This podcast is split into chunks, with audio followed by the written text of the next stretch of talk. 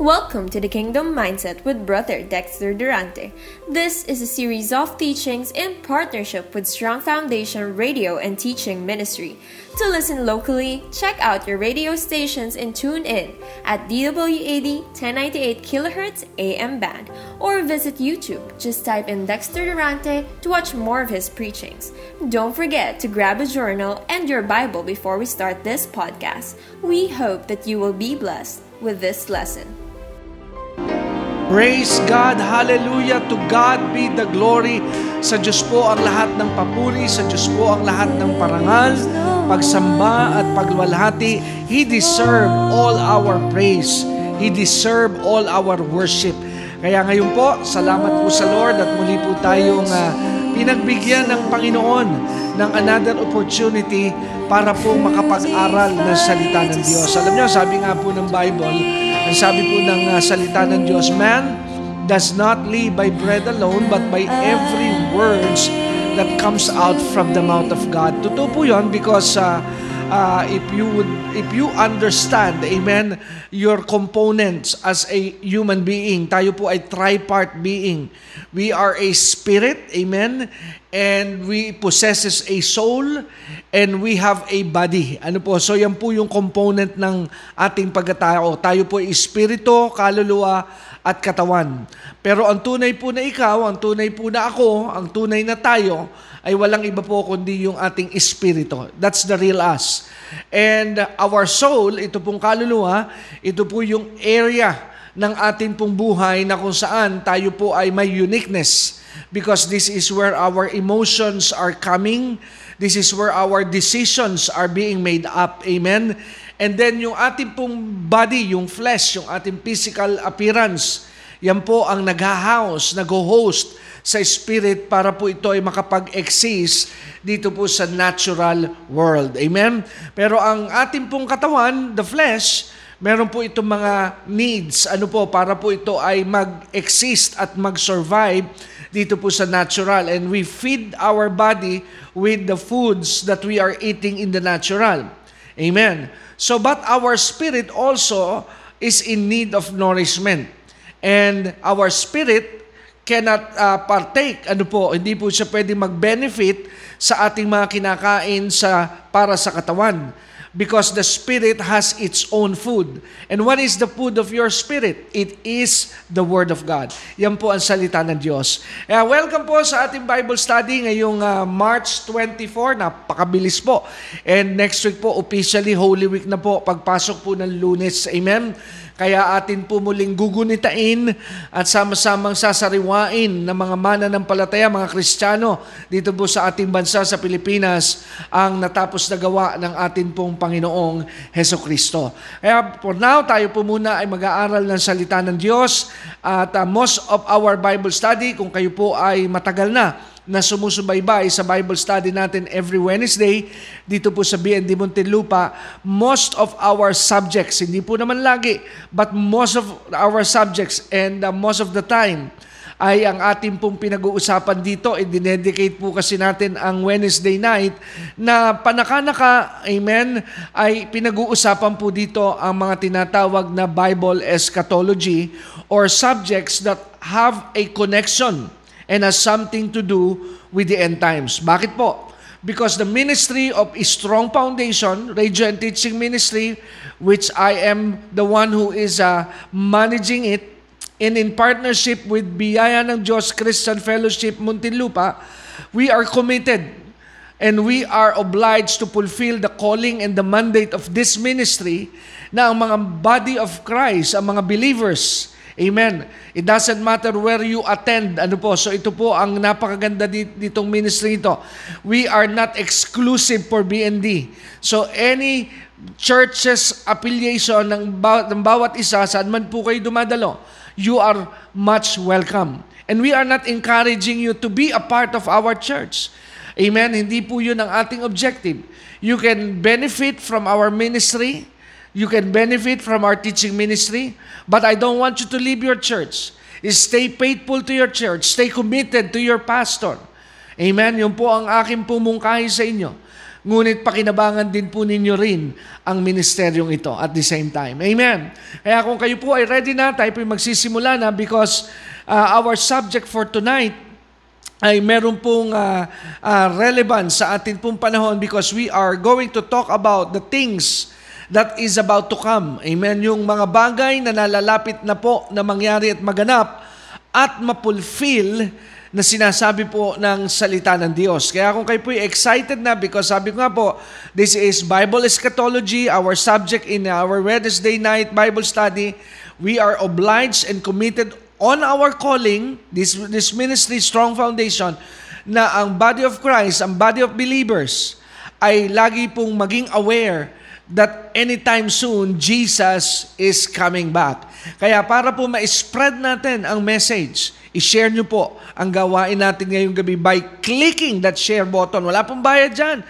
But by clicking the share button on your Facebook, you are also doing the ministry. Amen? So yan po ang atin pong dapat gawin. Kaya tayo po yung manalangin. If you are ready now, tayo po ay magsisimula na. My name is Brother Dexter Durante and I will be your Bible teacher tonight sa loob po ng isang oras na pag-aaral ng salita ng Diyos. So if you're ready, get yourselves ready. Ihanda po ninyo ang inyong sarili, kunin ninyo ang inyong mga Biblia, and also don't forget to take notes, amen, on what we are going to tackle tonight. Amen. So tayo po ay manalangin. Dear Heavenly Father, Lord, salamat po for allowing us again to come before your throne. And Lord, tonight, we come before your throne in the mighty name of your Son, Jesus Christ, our Lord and our Savior. Panginoon, salamat po sa opportunity and uh, and uh, uh, ang pagkakataong ito na ibinigay mo po sa amin na kami po muli ay makakapakinig at makapag-aaral ng iyong salita. Holy Spirit, again, we acknowledge that you are the greatest teacher of the church. Gamitin mo lamang po ang bibig na ito na magipong instrumento at maging daluyan so that you can communicate your truths, Panginoon, upon your precious people.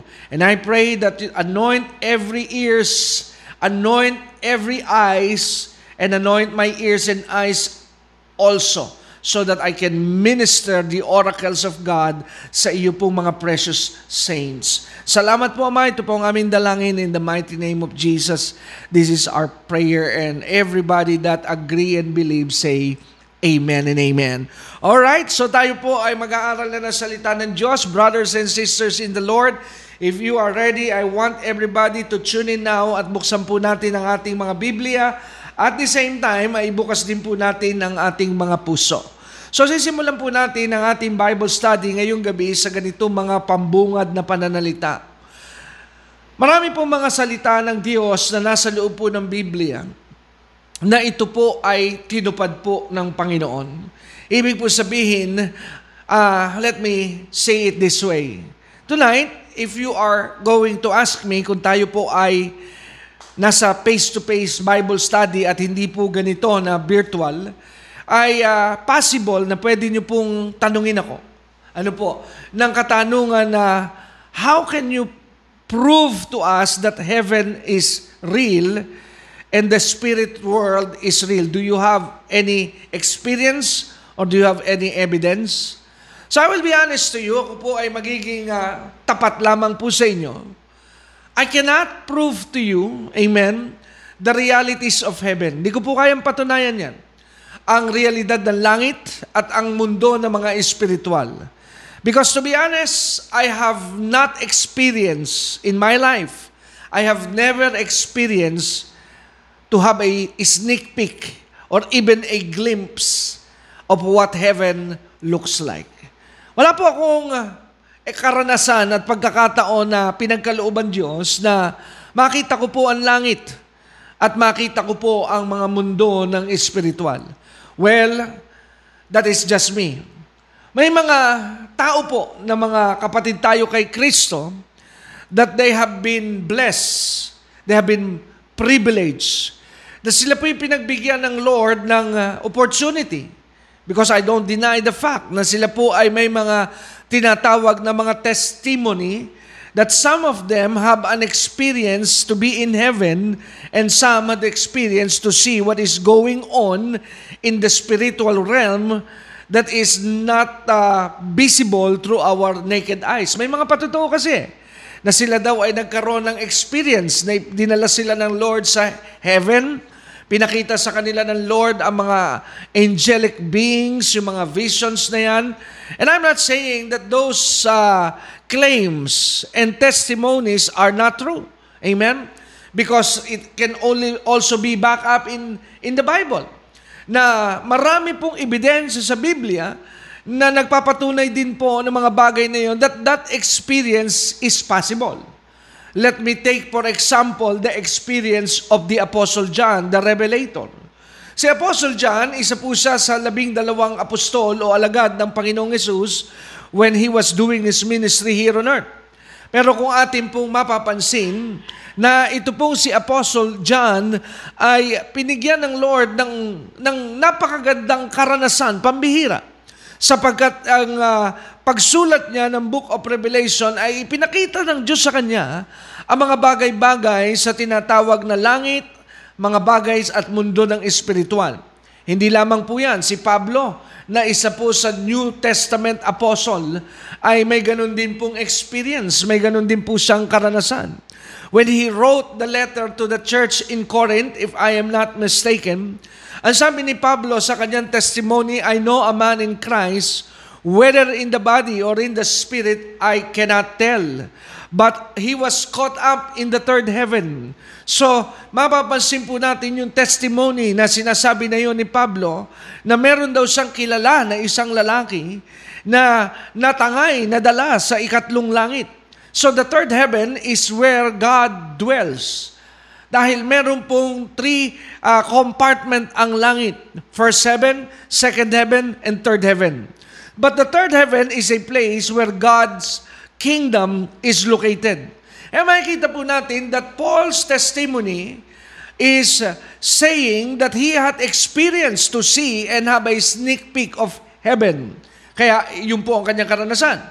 But I am not talking about them tonight. I am talking about my experience.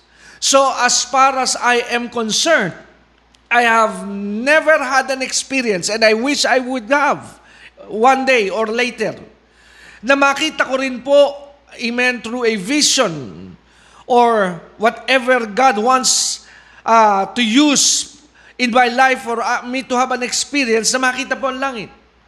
Amen? Huwag lamang po kamatayan. Praise God. So, ngayon mga kapatid at mga minamahal, hindi ko man po makita ang langit, But there are so many enough evidences that convinces me that God is real. Na ang Diyos po ay tunay. And my evidences that convince me and move me to believe that though I don't see God, I believe in Him even if my naked eyes did not see Him personally. Paano po ako napapaniwala na meron Diyos?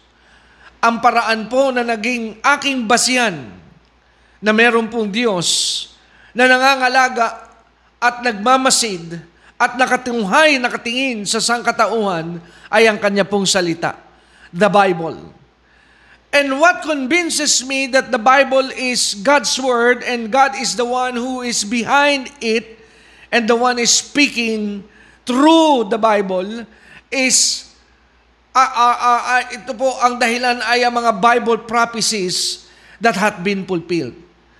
Dahil po sa mga sinabi ng Biblia ng mga propesiya, mga prophetic words na binitawan ng salita ng Diyos that were written thousands of years ago, then it is happening right before our very eyes. Kaya bibigyan ko po kayo ng ilang halimbawa para po bigyan ng introduction ito pong ating subject for tonight.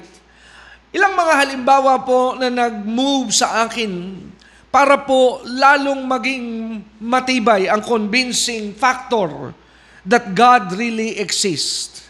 Amen. Number one, in my list, as I was preparing this Bible study ngayong gabing ito, para ngayong gabing ito, ito po ang naging inspiration sa akin ng banal na Espiritu. Number one is the establishment of the Jewish people when they have returned from their exile to their land called Jerusalem. Okay. So, lumalabas po na itong number one eh, parang kung sa kasabihan po ng tao, one stone hitting two birds. Isang bato lamang ang ipinukol, pero dalawa ang tinamaan. Amen? Bakit po? Dahil yung una ay yung tinatawag na exile, yung pagkakawatak-watak at pagkakalayo-layo at pangangalat ng mga Israelita sa iba't ibang panig sulok ng daigdig. Now, in the book of Isaiah, that is the references that I can recommend to you, ay binanggit po doon. Sa book of Isaiah, binanggit po yan sa some prophecies na binanggit po sa Jeremiah. At ilan lamang po ito sa mga references na sinabi po ng Lord during the time of those prophets that there is one day coming that the Jewish people will be scattered and separated from their loved ones, from their relatives. In fact, there is an instance na tinanong po ng Diyos ang propeta sa lumang tipan na si Ezekiel, dahil nga po sa kakaharapin ng mga Hudyo na pangangalat sa ibabaw ng daigdig at magkakawatak-watak sila, they will be separated and they will no, they cannot be recognized as a nation. Tinanong ng Diyos si Ezekiel through a vision. Ang sabi ng Diyos kay Ezekiel during that conversation. Ano ang sabi ng Lord? Ezekiel, God brought Ezekiel into a place when he saw the valley of the dry bones. Dinala po ng Diyos si Ezekiel sa isang lugar na nakita ni Ezekiel ang kung tawagin po ay valley. Amen? Ang valley po ay hindi mountain, maliit ito sa bundok. So tumpok ng mga kalansay na wala siyempre kalansay wala pong buhay.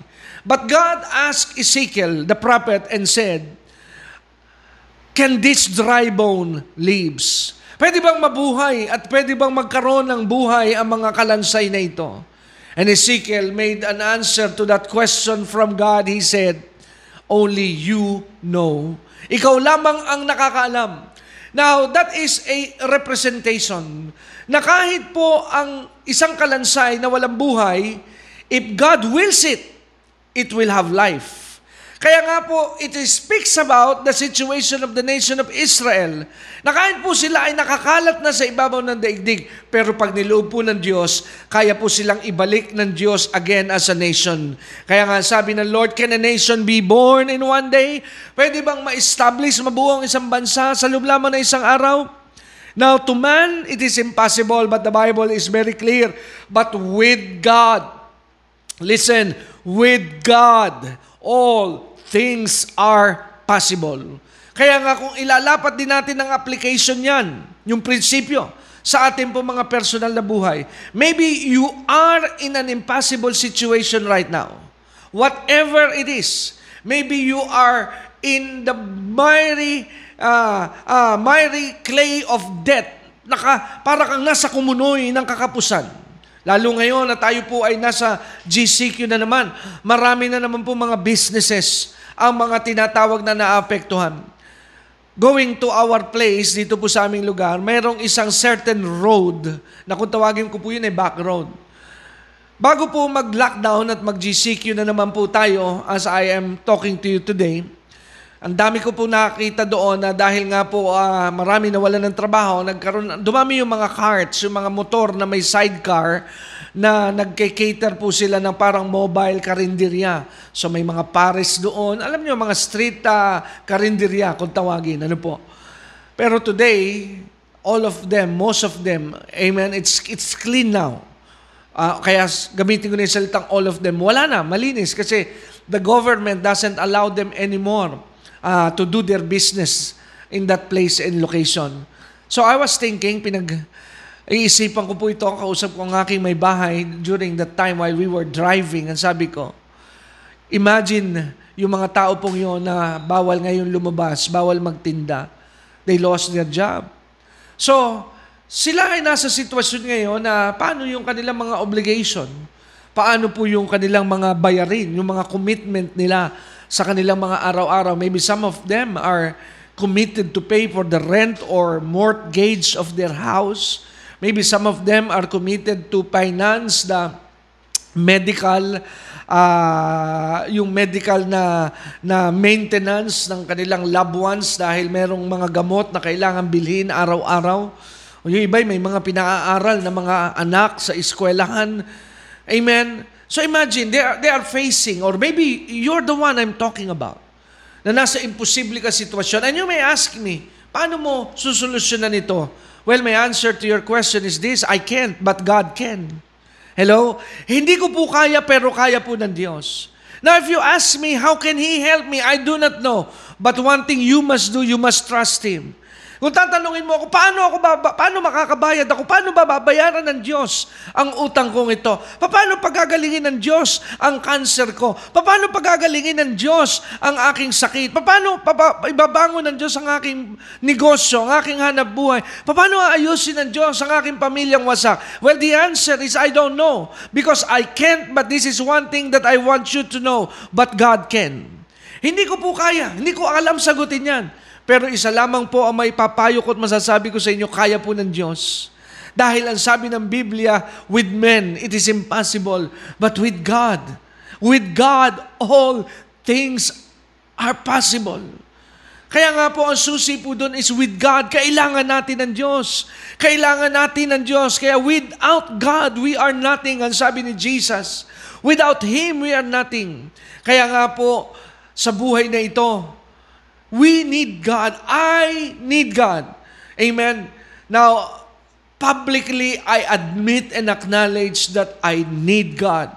Without God, I am nothing. Hindi ko po yan ikinakahiya.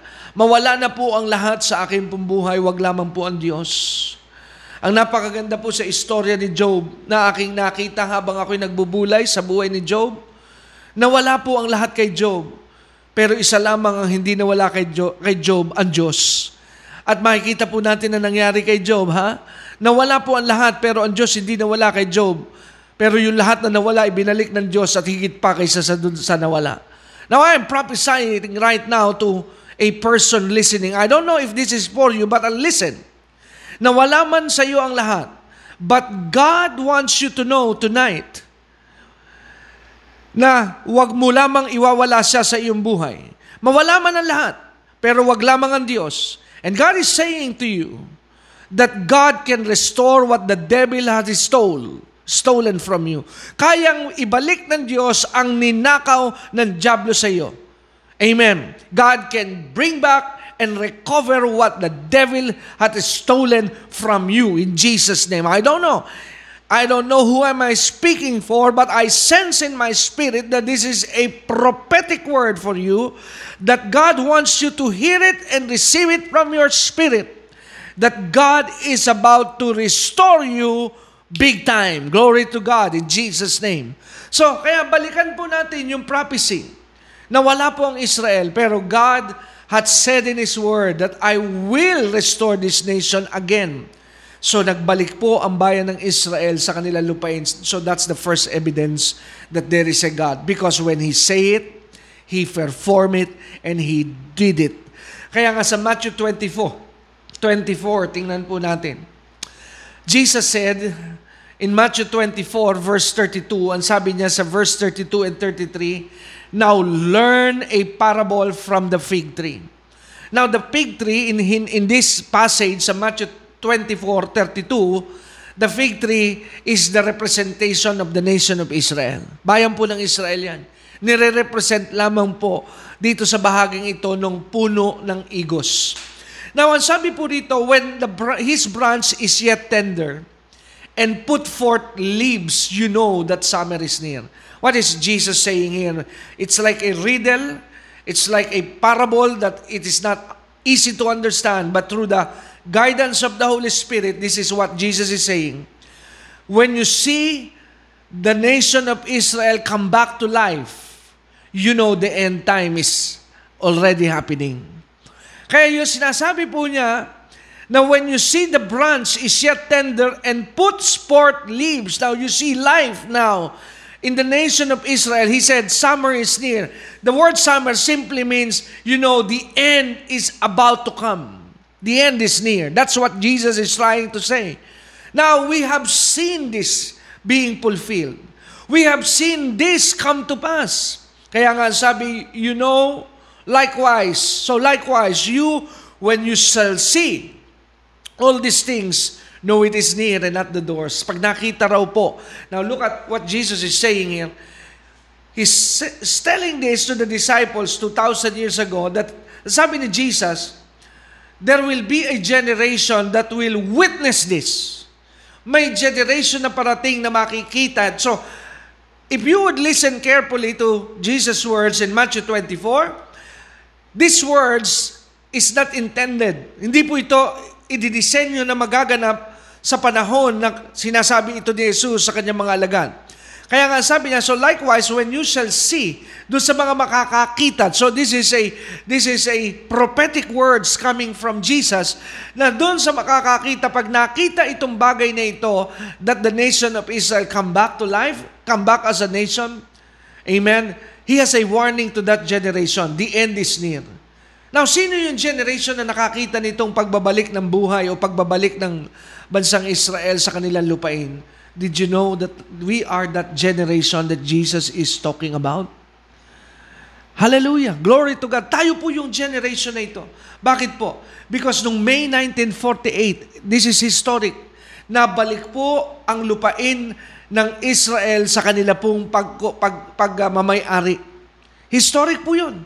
At now, the nation of Israel is considered now as a country. Pero, if you check the history, kung hindi po kayo naniniwala sa akin, if you have a doubt, pag-aralan niyo po yung mga panahong 1947 pababa. 47, 46 pababa, hanggang 30, hanggang sa pababa ng pababa. Alam niyo po ba that there is no such thing as a nation called Israel? Wala pong bansang Israel. Nakakita nga ako one time, I, I believe this is in the 80s eh. Naalala ko lamang, maybe 89 or 88 or something, I don't know. Meron po akong nakuhang globe during that time na yung, yung globo, wala po doon yung bayan ng Israel. Wala, hindi kasali doon sa, doon sa globo yung bansang Israel. So nagpapatunay lamang po na hindi po talaga na-recognize na, na kanila po at sila ay isang bansa. Kasi nga po, sila po ay nangalat, kaya nga sa kasaysayan ng daigdig, nasa Germany ang iba, nasa Europe ang iba, nasa Amerika ang iba, pero noong 1948, they come back to their land and they become a nation again. So, sino po ang nagsabi nito bago maganap? The Bible. So why did the Bible say this before it happens? The answer is very simple. Because the Bible is not just a book. It is God is speaking to us. Ooh, glory to God. The Bible is not just a book. It's not just an ordinary book. It is God is speaking to us. Ang Biblia po ay hindi katulad at kagaya ng pangkaraniwang libro. Ito po ay Diyos na nangungusap sa atin. Ang Biblia ay salita ng Diyos na nangungusap sa iyo at sa akin. So, I may not have an evidence and proof of heaven, but I can prove to you that there is God because when He say it, it's coming to pass. Glory to God. Second thing that the Holy Spirit showed me, Amen, ito ay pangalawang bagay na pinakita po sa akin ng banal na Espiritu so that I would be convinced even though I don't see heaven, I don't see angels, I don't see the creation or creative uh, uh, creatures that was mentioned in the Bible na nando sa trono ng Lord. But the Bible prophecies, amen, is enough to convince me that there is God. So what is the next evidence ng prophetic na tinupad po ng Diyos? Did you know na sinabi po ni Jesus, this is my second point, sa Matthew 24. Go with me, follow me sa Matthew 24. Ang sabi sa Matthew 24 verse 14, here it records the words of Jesus that says, And this gospel of the kingdom, listen, this gospel of the kingdom, Jesus is saying, shall. Amen? So what is he saying? The word he said is shall, meaning to say it is coming to pass. Amen? So ano raw po mangyayari sa gospel? What would what did Jesus say about the gospel? Doon sinabi po niya ito in Matthew 24 sa harap ng kanyang mga listeners, sa harap ng kanyang audience. He said, sabi niya, this gospel of the kingdoms, this will be heard. I'm paraphrasing. This will be heard. So Jesus is, Jesus is prophesying that this gospel will not only be heard by you, but hanggang saan daw po maririnig ang ibanghelyo ng kaharian ng Diyos. Ang sabi, shall be preached in all the world. He said, in all the world. Alam niyo ba nung sinabi po ito ni Jesus, it is impossible. Why? Dahil the, the, the, the, the, the civilization during this time, nung sinabi po ni Jesus yan, they have never gone to the uttermost parts of the earth. Hindi pa po nangyayari ang mga exploration. Hindi pa nga po nagse-sail dyan si Christopher Columbus eh. Hindi pa nga po dyan nagse-sail si Magellan eh. Hindi pa nga po dyan nagse-sail si, si, si Philip na nakatuklas ng Pilipinas eh. So, hindi pa po nagkakayari at nagaganap yung mga tinatawag na voyage at pag-iikot sa daigdig and the earth uh, and some other parts of the earth has been discovered. Hindi pa po yung pong civilization during that time ay naandun lamang po sa part na ito ng mundo sa kung tawagin ay gitnang silangan. The civilization were not yet expanding. Wala pa pong Western community. Wala pa pong Asian community. Wala pa po itong mga bagay na ito. But Jesus already say that the gospel will be heard all over the world. You know, kung ikaw po ay naroon sa panahon yun na sinabi ni Jesus, you might think Jesus is weird and having problems with his mind. Bakit po? Eh wala naman tao tsak sa ibang panig sulok ng daigdig eh. Alam niyo, ito pa nga yung panahon na hindi pa natutuklosan na ang daigdig ay bilog eh. Ang akala po ng tao, ang daigdig ay flat. Hindi nila alam na may tao pa sa kabilang panig sulok ng uh, daigdig. Hindi nila alam to. Hindi nga nila alam na ang daigdig ay bilog eh. So kaya wala silang marahil uh, pagkakainawa na may tao pa sa ibang panig at sulok ng daigdig. How would they believe what Jesus is saying? Pero kahit wala pa pong civilization sa ibang panig at mukha ng daigdig, Jesus already said that the gospel will be heard all over the world. That's a prophecy. And thousands of years later, eto na po ang tao nakakalat na po sa iba't ibang panig sulok ng daigdig. And the earth is almost full of humans and almost full of people. And what did God said? Lahat daw po ng tao sa ibabaw ng daigdig na ito ay makakapakinig ng gospel of the kingdom. Amen? Ngayon, kung 1980s yan, 1970s, medyo parang, yes, it's happening. Nagkaroon na po ng television, nagkaroon na ng satellites. Pero lalo ngayong napulpil po ito. Bakit po? Kasi meron na tayong internet. Meron na po tayong uh, ganitong technology na kahit po saan, basta ikaw ay may cellphone, amen, meron kang internet connection, makakapakinig ka na at makakapanood ka na ng gospel. Amen? So makikita po natin, this is prophetic. Amen? So why do I believe that God is real? Because His words are coming to pass. Dahil ang salita po ng Diyos ay nangyayari. Amen? So, makikita niyo po kung gaano katindi ngayon ang pangaral ng salita ng Diyos. Amen? Alam niyo po, ang hindi naiintindihan ni Satan, ano, mai, mai, mai-side uh, comment ko lamang. Si Satan po ay likas na tanga. Sorry for the word, but that is true. Bakit po? Because I believe if you have listened to my uh, teaching yesterday, last night, sa ating devotion, I sense na ito pong tinatawag na declaration ng gobyerno na ang church gathering is non-essential. Gawa po ito ng Diablo. Eh. Tinatangka niya at inaakala niya na pag hindi na nakasimba at napigilan niya ang pagtitipon ng mga mananampalataya, the gospel will stop. Pero hindi niya alam, napasama pa lalo nung lagyan niya ng restriction ang mga mananampalataya na mag-quarantine. Sapagat dumami po ngayon ang pangaral ng salita ng Diyos at dahil ang tao ay walang magawa sa bahay, laging nakabukas sa internet at nanonood ngayon ng gospel. So kaya doon ko ulit na patunayan na ang salita ng Diyos ay totoo. All things work together for good to them that love the Lord and are called according to His purpose.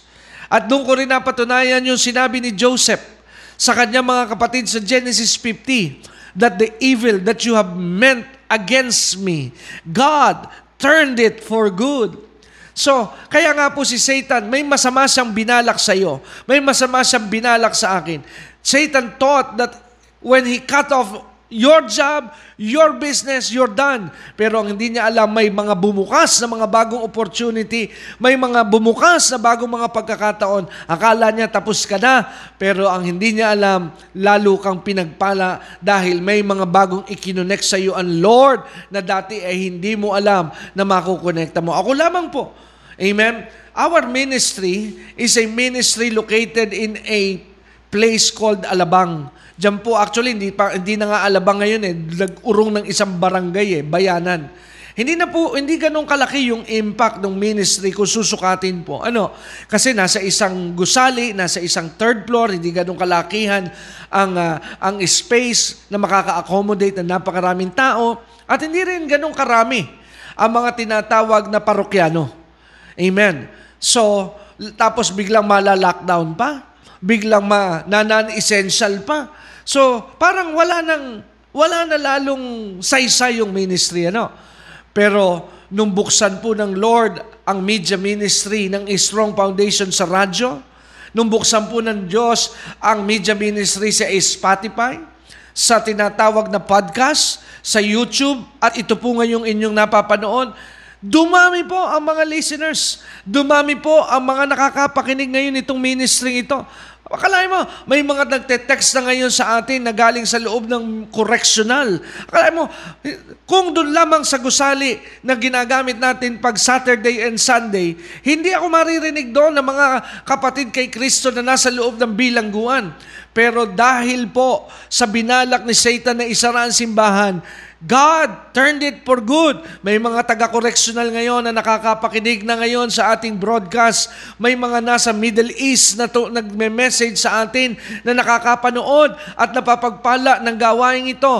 May mga taga-Canada, may mga taga-Amerika, may mga nasa Japan na nakaabot natin sa pamamagitan ng broadcast na ito. So yung masamang inisip ni Satan, binaliktad po lahat yan ng Diyos. Ha? Binaliktad po ng Diyos at ginamit niya ang lahat ng ito para sa ating kabutihan dahil merong tawag ang Diyos sa ministry ito. So glory to God. To God be the glory. Yan po ang realidad. Kaya kung ikaw ay nasa isang imposibleng sitwasyon, this is what I will say to you tonight. Do not lose hope. Do not quit. Do not give up. God is doing something. God is doing something. Huwag kang pong bibigay. I know You are saying, it is so hard, napakabigat nitong aking pinagdaraanan. Kung alam mo lamang ang aking pinagdaraanan, I don't need to know that. But this is what I want you to hear. I may not know your situation, but this is an assurance from God. Thus saith the Lord, He knows what you are feeling because we have a high priest that can be touched by the feeling of our infirmities. Tandaan niyo po yan nararamdaman ka ng Diyos, kapatid. God sees you, nakikita ka ng Diyos, at alam ng Diyos ang iyong mga pinagdaraan. He feel your pain. All you need to do is do not quit, do not lose hope. Amen. And keep trusting God. Keep trusting God. Gaano man po kahaba ang dilim, listen, mahaba man po ang dilim, sisikat din po ang araw. Kaya magtiwala po tayo sa Diyos. Kaya kung may katabi ka dyan, sabihan mo, sisikatan din ako ng araw. Ibig po sabihin, darating din ang biyaya at pagpapala ng Diyos sa akin pong buhay. So now, the gospel is preached. That's my second point. The gospel is now being heard all over the world. Di lamang po ako. Marami pong katulad natin na mga lingkod ng Diyos din na ginagamit ng Lord. Amen. Na marami po ang nakakapakinig din ng Ebanghelyo. Alam nyo, sa panahon po natin, ang napakaganda po sa panahon ito, if, if the church would only be discerner, hindi na po uso ngayon ang isang personality. Eh. Hindi na ito kagaya ng move ng Lord many years ago na naka-concentrate lamang ang pagkilos ng Diyos sa isang tao dahil napupuno nila ang luneta, napupuno nila ang tinatawag na araneta. Tapos na po, this is what I believe personally, tapos na po yung panahon na yon dahil in-spread out na po ng Diyos ang anointing sa napakarami pong lingkod ng Diyos ngayon. Kaya nga makikita nyo po, ang daming mga bago, mga kabataan, nameless, nameless. Nagugulat ako. Pag tinitingnan ko sa YouTube, tinitingnan ko po mga Filipino preachers sa YouTube, yung mga may mga thousand subscriber, amen, may mga 20,000 subscriber, eh hindi mga kilala ang pangalan eh. Pero marami ang nanonood sa kanila. Ako lamang po, hindi naman ako kilala eh. Pero nakita ko po kung gaano karami ang nagpapalo at nanonood sa ating ministry because now, it is not about your name. It is not about your name, but this, this move of God is about only the one name. And what is that one name? That name called Jesus Christ, where every knee should bow and every tongue will confess that Jesus is Lord. Ito na po yung panahon. It is not anymore centered on, on one name. Alam nyo, thank God for the Billy Grahams. Amen. Na nakapagpupuno po ng mga napakalalaking auditoriums ng mga panahon at mga open uh, open air. Thank God for these people. Di na lang ako babanggit ng mga Pilipino na nalingkod ng Diyos. Ano? Salamat sa kanila. Hindi ko sinasabing sila laos na. Pero ito lamang po yung nagpapatunay na ginagamit lamang po ng Diyos ang bawat individual. We are all clay and He is the potter. Tayo po ay putik at ang magpapalayok pa rin ay ang Diyos. He is using us. Kaya kung ginagamit tayo ng Diyos, then be faithful. Magi po tayong tapat sa calling, magi po tayong tapat sa anointing na ipinagkatiwala po sa atin ng Diyos. Do not sell your anointing. Huwag mong ipagbili ang iyong anointing. Huwag mong i-prostitute ang iyong anointing. Ano ibig sabihin ng prostituting the anointing? That you are preaching for money. Amen. You are preaching for financial gain only. Yes, we need finances. Kailangan po ng ministry ng finances. Again, I would be hypocrite kung sasabihin ko sa inyo, this ministry doesn't need any single offering. We need But we keep on trusting God every day, mga kapatid, every day. Araw-araw na gumigising ako dumidilat, believing that God will supply all our needs. That God can talk to His people. He can speak to His people. Ito po ang paniwala ko. If God can use the raven in Elijah's time to bring the needs of Elijah, hindi po nagbabago ang aking Diyos. He is the same yesterday, today, and forever. Kaya alam ng Diyos that I have a need, the ministry has a need. And if He can use the raven in Elijah's time, He can use people to bring what I need. Kaya every day, bago po magtapos ang maghapon, all of the things that are happening in, in my life is because of His grace that I survive again another day. Hallelujah. So balikan po natin, that's number two. The gospel is now being preached all over now the world. Now, this is my point number three. My point number three that proves that God do really exist. At sabi po dito ay yung mga disaster. Yung mga tinatawag na disaster. Alam nyo po, pag pinag-usapan yung disaster, yung mga earthquakes, mga hurricanes, yung mga typhoons, storms, well, maybe critics will say it's part of the earth, Earth's uh, uh, design. Noon pa, mayroon ng earthquakes. Noon pa, may mga bagyo na. Noon pa. Pero, agree po tayo na talagang noon pa may bagyo na. Pero, my point is this. But now, it's worse than before. Mas grabe po. What I'm saying is, kung may lindol nung araw, mga magnitude 1, 2, 3, 4, pero ngayon po eh, pambihira eh, magnitude 8 na, mga lindulan ngayon eh. Amen? Ang mga hurricane ngayon, nung araw siguro eh, category 1 lang ngayon, category 5 na eh. Amen. Ang mga storm natin natin, nakamulatan ko nung aking kabataan. Alam nyo, no, ako po'y estudyante sa elementary at high school. Isa po sa inaabangan ko bagyo eh. Kasi po pag may bagyo, alam ko na na makakancel ang, uh, ang eskwela. Nung panahon ko pong yan. Eh, school bukol po tayo eh. Wala po tayong nakikitang kinabukasan eh. Ano po, dahil gusto natin barkada, yan po, yan po si Brother Dexter bago po katagpuin ni Jesus. Wala po akong ganong magandang nakikita sa kinabukasan. Kaya school bukol, may raos lamang na makapasok sa araw-araw. Hindi ko na hinahangad na ako'y sabitan pa ng medalya. Sapat na po sa akin na makapasa o pasang awa. Ganon po kawalan ako ng direksyon sa buhay. But I thank God that God rescued me. God changed me and God washed me and God removed the scales in my eyes and removed the hardened hearts that I possess. Glory to God forevermore. So, noong mga panahon una, naririnig ko, oh, may bagyo, ah, signal number 1, pinakamalakas ko naririnig, signal number 3, may 4, may 5, ano po. So, worst na po ang ating mga uh, natural disaster sa ating pong paligid. Ngayon, aksidente po ba yan? Yan po ba ay coincidence lamang na tayo po ay nakakaharap ngayon ng mga ganitong bagay? Now listen to Jesus' words again in Matthew 24, verses 6 and 8. Ang sabi po ni Jesus sa Matthew 24, verses 6 to 8, And you shall hear of wars. Maidagdag ko po yan, ha? yung gera, dumadami po yan.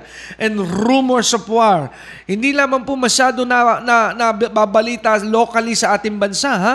Kasi medyo ang laman ng ating balita ay concentrated sa COVID-19 at sa mga nangyayari sa ating gobyerno, sa mga politicians, ha? Pero isinasuggest ko po sa mga nag-aabang sa, sa pagbabalik ni Jesus, at sa mga end-time lovers dyan, sa mga uh, uh, port watcher dyan na nag-aabang sa nalalapit na pagbabalik ni Jesus, wag lamang po kayong manood ng balita dito sa Pilipinas. You have to open yourself to news also abroad sa mga nangyayari sa mundo. Why? Dahil kailangan i-connecta mo po yan sa nangyayari sa Biblia so that you will know where is your where is your uh, uh, uh, time today para ma, ma, mas ma-pinpoint mo kung nasan ka ng panahon ngayon na itinakda ng Diyos.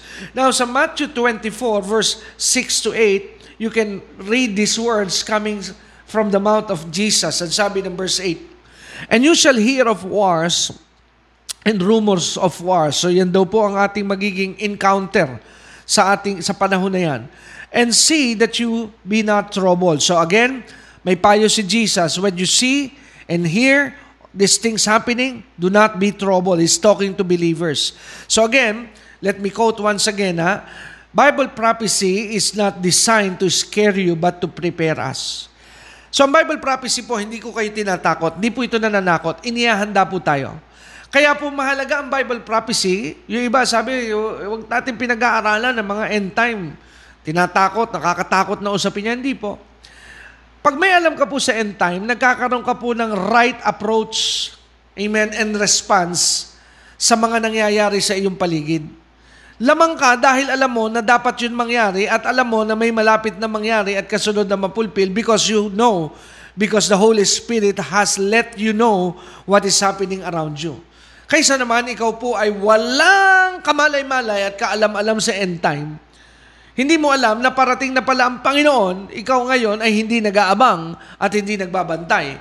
Alam niyo po, parang ganito lang yan. Pag ikaw po hindi aware sa oras, yan yung mga laging nalelate sa tipanan. Amen? Yung hindi nagbabantay sa relo, hindi nagbabantay sa kalendaryo, yan yung mga madalas na nalalampasan ng mga deadline. Bakit po? Hindi sila nagbabantay eh. Sino yung mga naiiwanan ng mga bus nung araw? Eh, di ba yung hindi conscious sa relo? Amen? Walang pakialam sa orasan. Oy, natat- sila yung mga natataranta. Oy, alas 4 na pala. Oy, gantong oras na pala. Bakit po? Kasi hindi nila tinitingnan ng relo. Ako po, ugali ko, tingin ako ng tingin sa relo eh. Bakit po? Because I'm budgeting and planning every moment of my time. Eh, nakaka-apakahirap po na pagtingin mo, uy, ano na pala, then tan, ano ka? Uh, pressured ka. Amen? Panic ka. Pero pag ikaw po ay nagbabantay sa orasan, napaplano mo eh. Now, if that is true in the natural, that is true in the spirit. So why do you need to study end time? Because end time is like your watch. Ito po'y katumbas at kaparis ng iyong relo. na nakikita mo po't nalalaman ang mga nangyayari sa iyong paligid that something is about to happen. Now, ang tanong ko sa inyo ay ganito. Ikaw ba'y nagiintay sa pagtunog ng trumpeta? Ikaw ba'y nag-aabang sa rapture? Ikaw ba'y nag-aabang? Amen? O ikaw ay isa do sa mga nasama sa isang ministry na nangangaral. Ako nalulungkot lang. Naalala ko ito, lungkot na lungkot po ako. May isang ministry dito sa Manila, hindi ko na lang papangalanan. Kalain mong minsan ako nakikinig din sa kanya, pero tinigilan ko na, ayoko nang pakinggan. Amen? Nung marinig ko ang kanyang pananaw tungkol sa end time, hindi ko na siya pinakinggan anymore. Dahil doon pa lamang ay nakita ko may sablay itong ministry ito. Bakit po? Kala mo tinuro nila, tinuro niya pala, na tapos na raw ang second coming. Eh. Wala na raw po mangyayaring second coming. Tapos na. Wala na lahat tayong inaabangan na Bible prophetic uh, calendar. Tapos na ito. Kaya kailangan lamang tayo mag-enjoy. Nakarating na si Jesus. Wala na mangyayari. so lungkot na lungkot po ako. But that is not our focus tonight. Ayoko po ma-divert. So balik po tayo. Ang sabi po ni Jesus, do not be troubled when you hear of wars. Sabi ni Jesus, all these things must come to pass. Kailangan lang daw po mangyari yon. But the end is not yet, for nations against shall rise against nation and kingdom shall uh, rise against kingdom, famines, pestilence, ayan ha, pestilence, COVID-19, earthquakes, ang lalaki pong earthquakes in diverse places. Hindi pa po pala end of the world ang mangyayari, bagkos ito'y palapit sa sinasabi ni Jesus. Now, listen, all this are leading us where? To the beginning of sorrows. Ano po yung beginning of sorrows na tinutukoy dyan ni Jesus? Papunta po ito sa tribulation. Palapit po ito sa tribulation. Later, it, pag-uusapan po natin yan actually. So, yun po ang makikiisang ebidensya. And then the next evidence that convinces me that God is real is technology. Yung mga technology na meron po tayo sa ating panahon. Sabi po ng Book of Daniel, sa panahon ng propeta Daniel, ganito po sinabi ni Daniel, sa Daniel chapter 12 verse 4, God said to Daniel, But you, Daniel, sabi ng Diyos kay Daniel, keep this prophecy. So do you see the word prophecy? A secret. Seal it up, seal the book until the time of the end, when many will rush here and there and knowledge shall increase. So ang sabi ng Diyos, isil mo yung aklat na ito ng prophecy sa Book of Daniel. Ano ibig sabihin ng Diyos? Ibig sabihin, yung Bible prophecy ni Daniel, hindi pa kaagad ito maunawaan sa iyong panahon dahil meron ako itinakdang panahon at generation na makakaunawa niyan. Kailan daw po maunawaan ang Book of Daniel? Pag daw po naroon na yung pagta-travel ng tao. Yun yung sinabi eh. Sabi, many will rush here and there, travel, world travel. Parot parito na ang tao. So makita po natin, busy-busy noon ang airport. Ngayon lang medyo na less gawa ng, uh, ng COVID. Pero going back, 2019, down, pababa. Grabe po ang laman ng airport ng bawat mga uh, major cities all over the world. People love to travel. Di lamang po airport. Maging ang mga sasakyan, busy kaya tumaas ang demand ng pagbili ng sasakyan ng tao. People love to travel. Nagkaroon ng, uh, ng fascination ang mga tao sa travel. Ano, gustong-gusto lang na mag-travel. They want to go everywhere. Amen? Kaya no wonder, nung nangyayari na po ito, ang dali na pong maintindihan ng Book of Daniel. I am also a witness to that.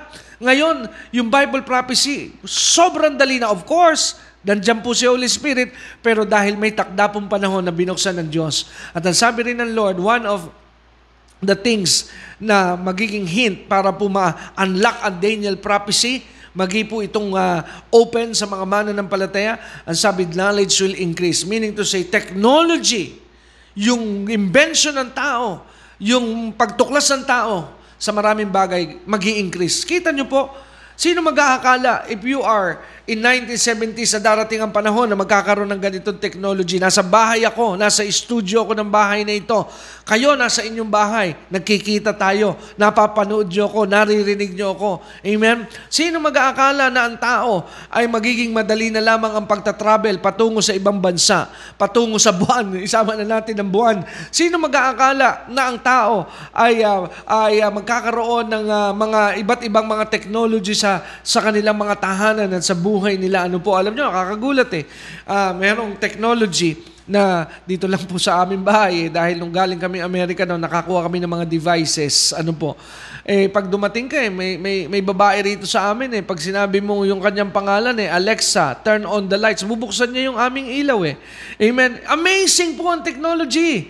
Glory to God. So, ito po ba ay coincidence? No, God said it in His Word. So, I may not see heaven, but I can prove to you that God exists. How? through Bible prophecy. And this is my last point for this session. Yung pong increase of wickedness. Yung pagtaas po at pagdami ng masama sa atin pong paligid. O bahagi ba yun ng prophecy? Yes. Because if you would go to the writings of Paul sa kanyang uh, prodigy na ang pangalan ay Timothy, sabi sa 2 Timothy chapter 3 verse 1, listen, sabi ni Paul kay Timothy sa 2 Timothy chapter 3 verse 1, you should know this. Ang sabi niya kay Timothy, that in the last days, sabi niya, kailangan mong malaman ito, Timothy, ha? Ang sabi niya, na sa huling panahon, it will be very difficult times. So, ano raw po ang prophetic destiny ng huling panahon? It will not be good times. Hallelujah. Ano po sabi? It will be difficult. Magiging pong mahirap ang buhay. Humihirap ba ang buhay ngayon sa atin pong panahon? So if it if the answer is yes, because God said it. Sinabi po ng salita ng Diyos. Kaya nga po, kung tayo po ay may paniniwala na gumaganda at gaganda po ang buhay, then we are not yet in the last days. But since we are in the last days, what does God said about the last days? It will be a difficult time. Amen. Kaya po hindi coincidence ang mga pagtaas ng gasolina, pakawalan ng napakaraming trabaho. Hindi po yan mga coincidence. That is the sign that God is fulfilling what He said that the last days will be difficult, will be marked by difficulties. And not only in the economic area, dahil sinabi po dito ni Pablo kay Timoteo, ang sabi niya that people will love only themselves or will be greedy on money. Magiging makasarili, laging pera lamang ang iisipin. So kaya makikita mo po ang mga tao na sa panahon ngayon, karamihan, hindi ko pa nila lahat, pero karamihan, It is all about money, money, money, money, money, give me money. Yan po ang nagiging motivation ng marami pong tao. At ang sabi po ng Biblia, kung ating papansinin, ang sabi niya sa verse 2, They will be boastful and proud, scoffing at God, disobedient to their parents, and ungrateful. So ganito pong uri at klase ng mga tao ang mabubuhay sa huling panahon. And kung babasahin niyo po yung verse 1, which I will not be reading all of it now because I'm running out of time. But I suggest you read from verse 1 to verse 9. Mapapansin niyo po that these things are happening right now. People, uh, children are disobedient to parents, ungrateful, amen, and considering now the sacred as, uh, will consider nothing now as sacred. Wala nang sagrado sa marami pong tao ngayon. Kita nyo po, they don't consider uh, a, a, a one holy day. Bali wala na sa kanila ang isang araw na ihandog sa Diyos. Bali wala na sa kanila ang ikapo. Tinatouch na rin po ng tao ngayon ng ikapo. Amen. Did you know that uh, uh, tithing is also is considered as sacred unto God? But there are people now that don't give uh, uh, uh, uh, uh, uh, walang pakialam kung kanila po ito napapakialaman. These are sacred. Yung pagsamba, pinabaliwala na rin po nila. So, if you just continue reading this one, ano po, yung sinabi po rito ni, ni Pablo kay Timoteo, I don't know, if you just open your eyes, ito pong mga binanggit rito ni Pablo, ay nangyayari na po sa ating kapaligiran. Amen? Nangyayari na po. Nangyayari na po ang uh, tinatawag, ito pa, med- medyo bibigyan ko lamang po ng isang uh, uh, comment ito. Ano? Sa bahagi ng verse 7 ng 2 Timothy chapter 3, Such women are forever following new teachings. So maraming new teachings na naglilitawan sa ating panahon. Tama, mali. Dami ngayong pausong mga pangangaran na wala na pong foundation sa tinatawag na right doctrine and oracles of God. Ang dami. Amen. Na mga new teachings na lumilitaw sa, sa mga simbahan. Pero but they are never able to understand the truth. Pero walayo ito sa katotohanan. And these teachers oppose the truth. Binigyan ng example just as Janus and Jambres opposed Moses. They have a depraved minds and counterfeit, counterfeit faith. So, marami po ngayon ng mga false ministry and false teachings. Church, hindi po dahil sa ang isang ministry, baka sabihin ninyo, nagsasour graping ka kasi maraming dumak- nakikinig doon. But with all meekness and humility, Amen? Sinasabi ko po ito hindi upang buhatin ko ang aking upuan, at sour graping ako dahil mas marami ang nakikinig sa ibang ministry kaysa ministry ito. No, no, that's not my heart. But we have to beware because not every ministry that uses the Word of God is from God. Hindi po lahat na nagdadala at gumagamit ng salita ng Diyos ay galing sa Diyos. Because some of them use the Word of God, but it is not in line with the truth. Hindi po ito nakalinya sa katotohanan. Maganda sa pandinig, nakakakiliti sa tenga, pero hindi po galing sa Diyos. Kaya nga po ito po ay signs of the end times na mas pipiliin po ng mga nagaanyo na may may may anyo na mananampalataya pero ang kanila pong puso ay malayo talaga sa Diyos. They will only love to listen things that will tickle their ears and entertain them, but never really holds the truth. Well, this is just my advice. If you are listening to a ministry that doesn't challenge you to walk right with God, you have to think twice in following that ministry. Ulitin ko po. Kung ang ministeryo na iyong pinakikinggan, I don't care if they have all the followers in the world. But ngunit, kung hindi ka nito china-challenge na magbago at mabuhay ng naaayos at nararapat at sikapin mo na magikang kawangis at katulad ni Kristo sa iyong asal, sa iyong pag-uugali, at sa iyong buhay, medyo mag-isip-isip ka sa iyong pinakikinggan na ministeryo at mangaral. Amen? Because when Jesus preached, there are good motivation and encouragement na maririnig mo po kay Jesus. But one thing, one thing that uh, makes the teaching ministry of Jesus unique is not only you, you would be encouraged, you will find hope, but this is the one thing that some ministry do not possess. It will challenge you to be like God, to live holy, to live righteously, and to walk in the light. Maganda kay Jesus na kakaroon ka ng pag-asa pag siya'y nagturo. Pero ang napakaganda po at unique kay Jesus, hindi pwedeng aalis ka sa pakikinig kay Jesus na hindi na-challenge ang buhay mo na magbago. Kasi ang mga nangalunya ay na-challenge na magbago ng buhay. Ang magnanakaw ay na-challenge na isole ang kanilang pagninakaw. Amen? Si Zacchaeus, halimbawa, Nung marinig niya si Jesus, hindi lamang siya in-encourage ng hope, ng grace, pero nabago ang buhay. Willing siyang isole ang kanyang mga ninakaw. Ang adulterers, ang mga nangalon niya, ay willing na magbago at iwan ng kanilang mga gawing masama.